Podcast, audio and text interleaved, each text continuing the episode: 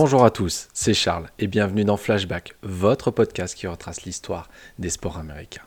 Et aujourd'hui, on retrouve la NBA avec un match qui a tourné littéralement au pugilat entre les Suns et les Knicks.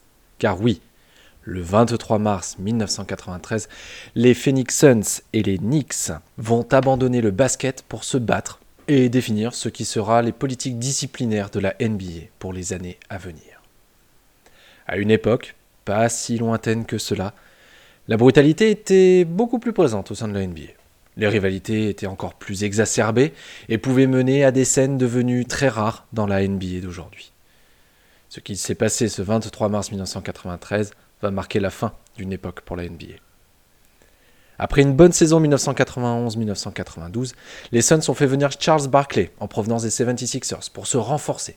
Entouré des stars Kevin Johnson et Tom Chambers, des recrues talentueuses comme Olivier Miller et Richard Dumas, et des super Dan Margellet, Danny Inge et Cédric Ceballos, les Suns voulaient viser encore plus haut. Cette équipe était talentueuse offensivement, meilleure attaque de l'Ouest, mais aussi très physique. Les Knicks, eux, étaient aux antipodes des Suns. Basket lent, extrêmement rugueux et physique, très défensif, meilleure défense à l'Est. La peinture était une zone impénétrable avec Patrick Ewing, Charles Oakley, Charles Smith, Anthony Mason. Et le jeu était créé par des joueurs comme John Starks, Greg Anthony et Doc Rivers, et le tout supervisé par la légende Pat Riley. L'année précédente, leur match de playoff face aux Bulls avait déjà donné un petit peu le ton. Cette rencontre était donc un duel au sommet entre la meilleure attaque et la meilleure défense de la ligue. À 26 secondes du terme de la première période, les choses vont commencer à s'envenimer quelque peu. Sur une remise en jeu, KG a repoussé le ballon de Doc Rivers hors des limites du terrain.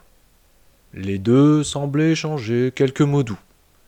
Alors que les Knicks tentaient à nouveau de remettre le ballon en jeu, et Doc tenta de repousser l'ennuyeux Johnson, il a surjoué le contact et Doc s'est vu siffler une faute offensive.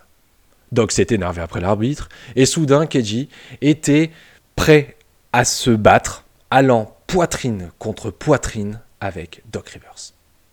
À la manière d'une bagarre en baseball, les deux bancs se sont vidés pour venir soutenir les deux combattants du moment. Les esprits s'apaisent quelque peu pour le moment.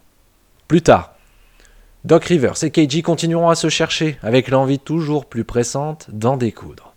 Et c'est là qu'entre en action Greg Anthony. Alors, mis à l'écart pour le match en raison d'une cheville enflée et vêtu des vêtements de ville, il a décidé qu'il n'était pas satisfait du manque de violence et a pris les choses en main. Il s'est approché de Keiji et les deux ont échangé quelques mots.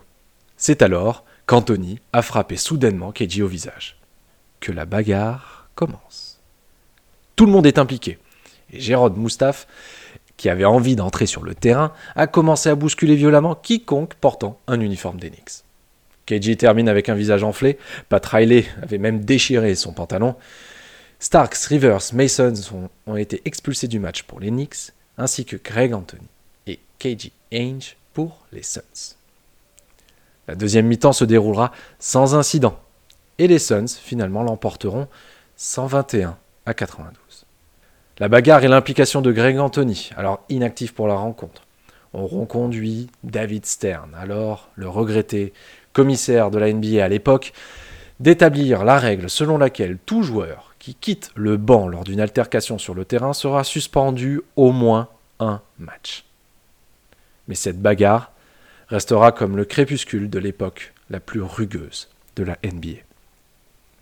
J'espère que cet épisode vous a plu et on se retrouve dès demain pour un nouvel épisode de Flashback.